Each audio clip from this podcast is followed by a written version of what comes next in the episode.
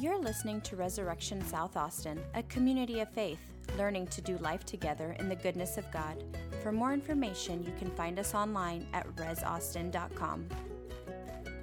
Well, happy Easter. I'm Father Sean McCain. I'm the priest of this church. Y'all, I'm so glad that you're here to celebrate this most holy day of the church's life with us. It's such a thrill. And we have a wonderful party afterwards. You're all invited to stay, even if, if you didn't bring something for the potluck. I didn't bring something, you know, so, but I'm going, so you're all welcome. Um, I know that today, with everything that we're doing, starting outside, coming and ringing bells, beating down the door, today is a little nuts. And we know that. It's not just maybe you for the first time visiting going, man, this church is nuts. No, we get how nuts this is. We get how strange this must be. But we didn't make it up. The church is weird because it's got this weird message. It's got this norm breaking news that comes to us. Actually, a weird church in a weird Austin just kind of works. It makes sense. But if you feel like, man, this is a little uncomfortable, this is a little strange, and not used to this, you are right in the sweet spot of the Easter mystery. This is exactly what's going on. And after all, I mean, we can admit, it gets weird when people don't stay in the grave, too. That's weird. It gets weird when God raises the Son of God like he said he would, but still, it just is weird, so weird almost that we can't even believe it, just like these men. But the, wild, the weirdness of all these robes and the ceremony and the incense and the most giant candle we could possibly find in the world and this huge tank, the weirdness of all of this is supposed to disrupt the norm for us. The things we're comfortable with, the kind of humdrum of life that we've been going through, all of this, if it's weird to you, it's meant to disrupt all of those norms. In order to show you one thing, we go to a lot of extent. I mean, the church has been celebrating like this for centuries keeping it weird. And you know why? Not to be all fancy and have all the ceremony to make people look important or something. Not, none of that actually. But it is so that you, the faithful, and you who are maybe looking through the windows on the outside of the church, not sure about all this weirdness, that all of you would see the strange thing that God is doing. He's bringing about the resurrection of the dead. He's bringing about a new creation. He's setting the world on a new course of history following his risen son, Jesus. And that's super weird, but it's wonderful. Thank God he is. So, in all of this, if you're not used to it, fine. But let this be a window for you to see and perceive this wonderful mystery that we have on Easter this morning. Well, I know that we've probably all heard the Easter story. I won't like cover all the familiar ground. But we've all heard this story. Jesus, the Son of God, he comes announcing the kingdom, announcing something super weird and strange like the forgiveness of sins. Really? Canceling of debts? This message, it wasn't just weird, but it was actually subversive. It was insurrection. It was disruptive to the establishment. So weird that he ended up being captured and handed over to the government for a political death, basically, because this was so disruptive. They wanted to see this man die in public. But the government came back to the people and said, Look, we don't have, we don't see the problem here. This, this man has no fault. He's literally done nothing wrong. And yet the people, they pressured the government saying, Crucify him, crucify him. If you were here with us on Friday, we did this. These were our own words. And so they crucified him. And the world thought it was over. But then three days later, God raised Jesus, this crucified Son of God, from the grave.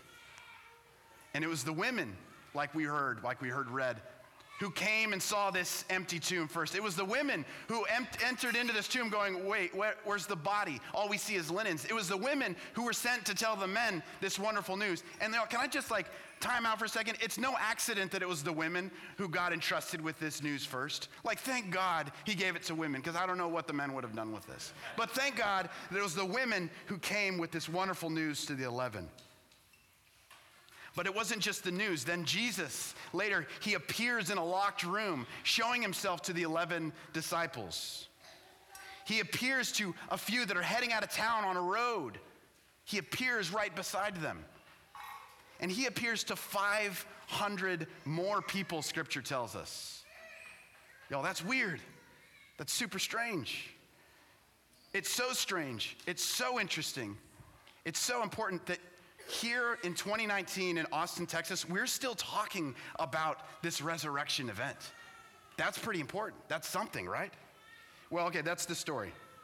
But before we get carried away with all this like religious, you know, whip up or whatever, I know that maybe we're all excited and that's wonderful. I want to ask us two questions. I just want to look at two things together. How can we be sure that this is true? Have you ever wondered that? I mean, this is so weird. And we can admit with the, the male disciples, like, I don't know, ladies, about this. I'm unsure about. How can we be sure that this is true?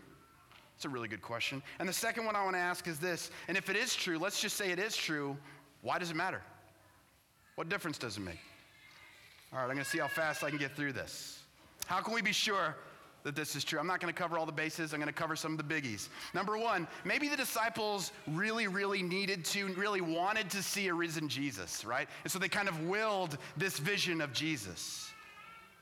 Well, this certainly wouldn't have not have been the case because for the early Jewish imagination in the first century, resurrection was just like not a thing. So much so that even to the Greeks, when Paul went to the Greeks and said, Resurrection, resur- I've got this news of resurrection, the Greeks were like, Who's resurrection? Because you can't possibly be talking about the actual resurrection of someone who is dead come back to life. This didn't even occur to the Jewish imagination. This wouldn't have even registered. And therefore, it would be very unlikely for the disciples to even have wanted this so badly that they could have seen a risen Jesus based on willpower. Okay, fine, Sean. Maybe they hallucinated. Fair enough. Grief does crazy things to us. Grief is really strange. It can cause us to hallucinate. I, am not, I'm no psychologist, or I mean, I should ask Christy and Nathan. I don't know how this works, but I'm sure that in grief, hallucination is like not too far fetched. Maybe they hallucinated. But all of them at once? Hallucinating? I, again, I don't, I'm not an expert in this field, but I don't think a mass hallucination to 500 people of the same person in different locations around the same time is a thing. I don't think that happens. Seems highly unlikely that this would just be a mass hallucination. Okay, maybe that's unlikely. How about this third one? Maybe it's a myth the spread about Jesus coming back to life. Myths are super powerful. They're extremely powerful, especially in the first century. But check this out. I don't think it's likely that this would be a myth because these fishermen were the same fishermen who, around a fire, that same fire that we were at, denied that they knew Jesus to a little girl because they were afraid. I doubt that these fishermen, if this was a myth, would go and end up laying down their lives being tortured and killed for this if it was just a myth. I'm sure these guys needed something anchored in fact. Seems unlikely that this would just be a myth. Not only that, but by the way, if this was a story that the first century made up, they would not have put this news in the hands of women because women weren't even credible in the court of law back then. You would not want to make a story and give this news to women, you'd give it to men because the women couldn't be trusted, they thought. It's very unlikely that this was just a whipped up myth. Okay, fair enough, Sean. This is really persuasive. You're, you're winning here. I don't know. Number four, what if Jesus fell into a coma? Just like a really deep sleep. What if he fell into a coma? Well, if he did, he would have been trapped in the tomb, unable to roll the stone away. He would have died anyways. No one would have known he was in there. Okay, that was easy. How about this? Okay, this, this is probably pretty persuasive. This is just a spiritual thing, like a spiritual event that the early Jews, they just, they just needed. Let's just give this to them. They needed this spiritual event.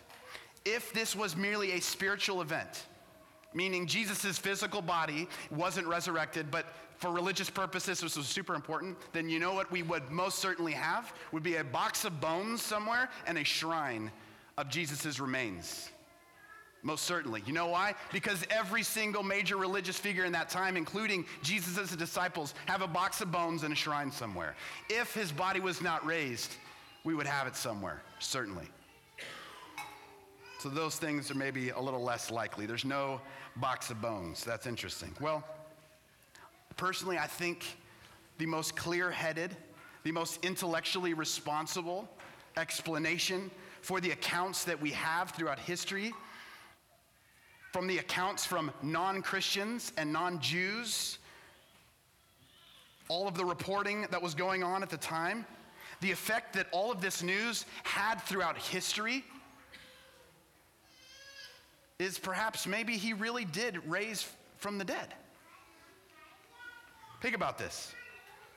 There are so many things right now in your seat that you believe actually happened in history with total certainty Civil War, World War II,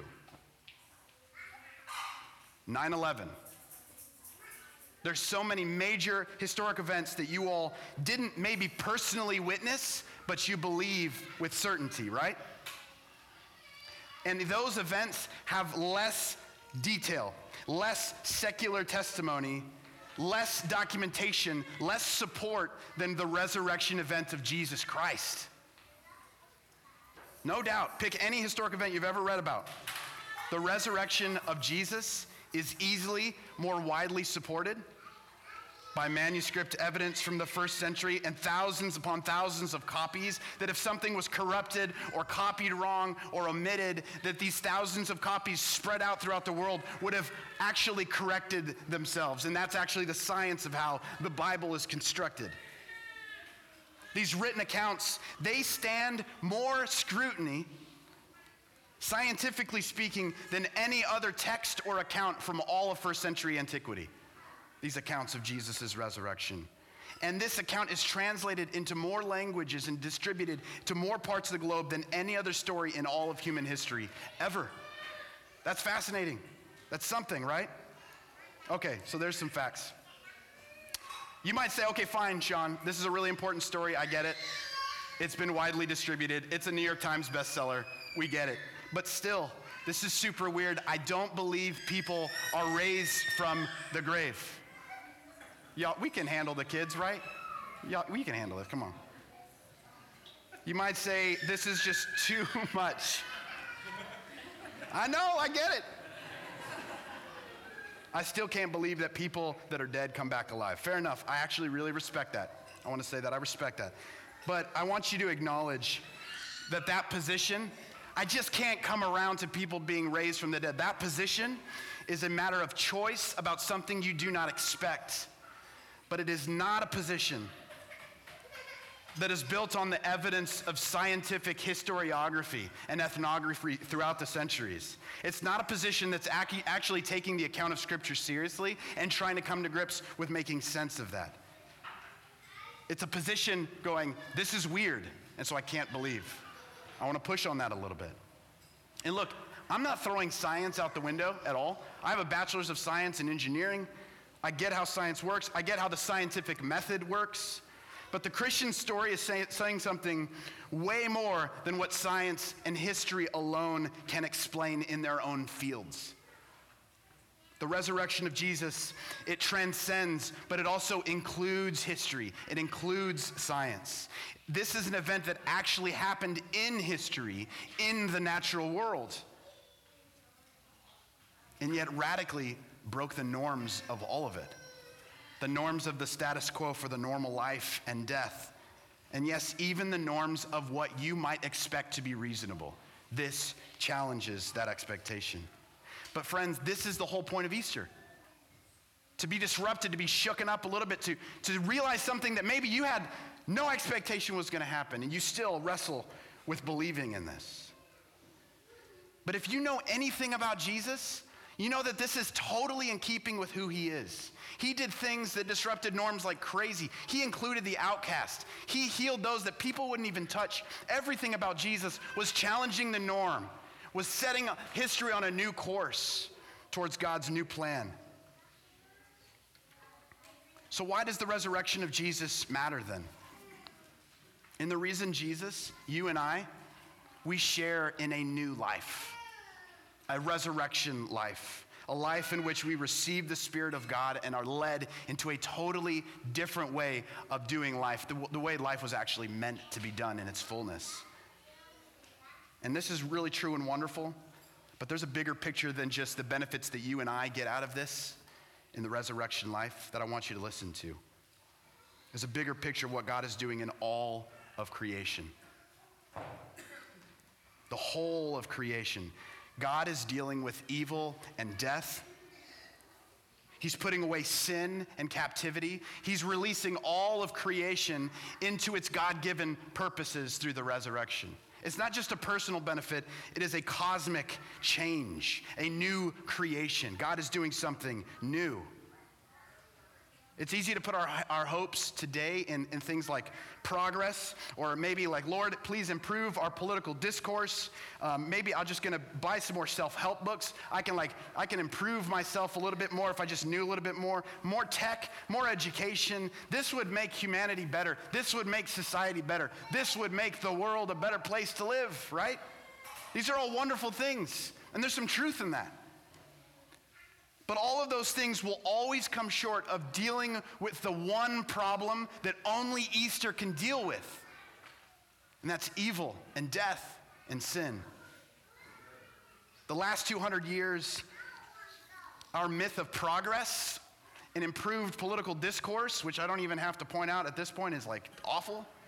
Our, our, myth of how we think, you know what, with a little bit more education, a little more tech, we can make this place pretty nice, right? That myth in the last 200 years has left us with the worst world wars humanity has ever seen. In fact, for our country, non-stop wars even recently.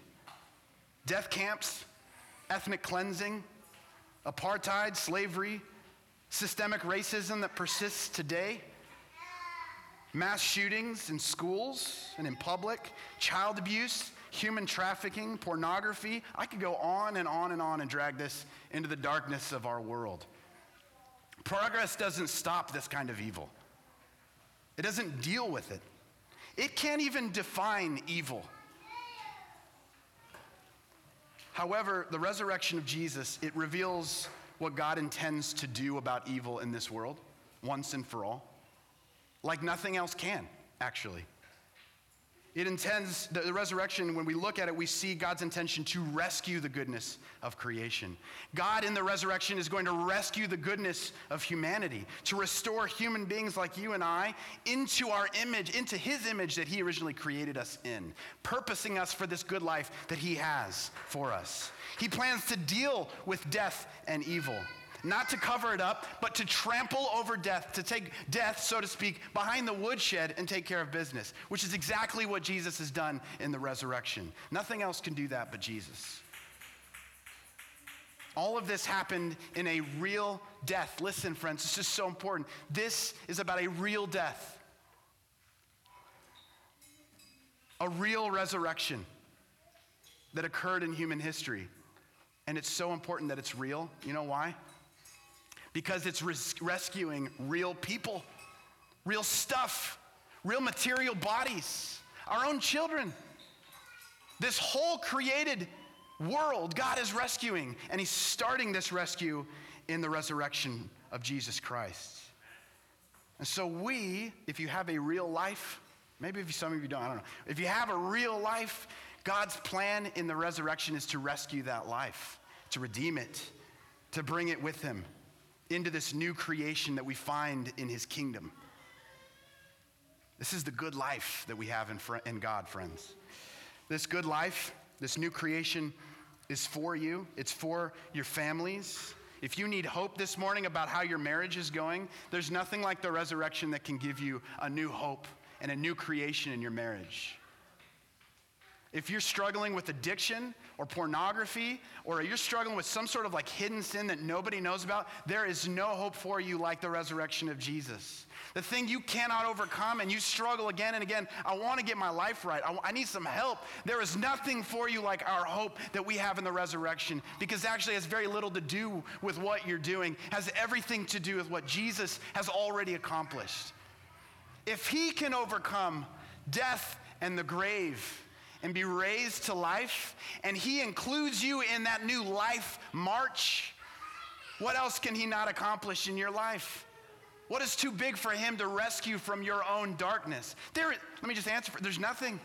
There's nothing else that Jesus can't rescue. That's what Easter's all about. So if Jesus really did rise from the grave, and He's still alive, all of our doubts, all of our reservations, all of our sin and our darkness in our lives, all of that can be put on hold because Jesus is going to deal with that. and our lives can be redirected, not according to our own hopes and our own plans, but our lives can be redirected toward this new creation that we have in Jesus, this new plan. All of us cooperating with the creative goodness of God as He unfolds this resurrection life not only in this church and in our lives, but also in Austin and in the world. Friends, I hope you can see this isn't some small little like religious ceremony in some like real church theater, you know, or like, wow, that was pretty awesome. Like, when are we going to have the party and have some beer? I hope that you can see the reason we party the way we do, the reason this is so over the top is because fundamentally our posture toward all of reality has to now change because the resurrection of Jesus changes everything. We have to see that. And only Jesus can give us eyes to see that. If we get this, baptism makes sense. It makes tons of sense.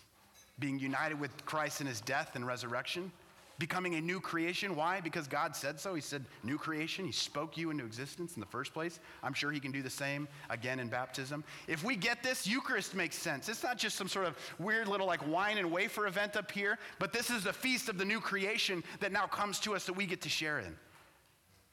If we get the resurrection of Jesus, our whole life takes on a new posture, a new imagination to see the work that God is bringing about in this new creation. You're listening to Resurrection South Austin, a community of faith, learning to do life together in the goodness of God. For more information, you can find us online at resaustin.com.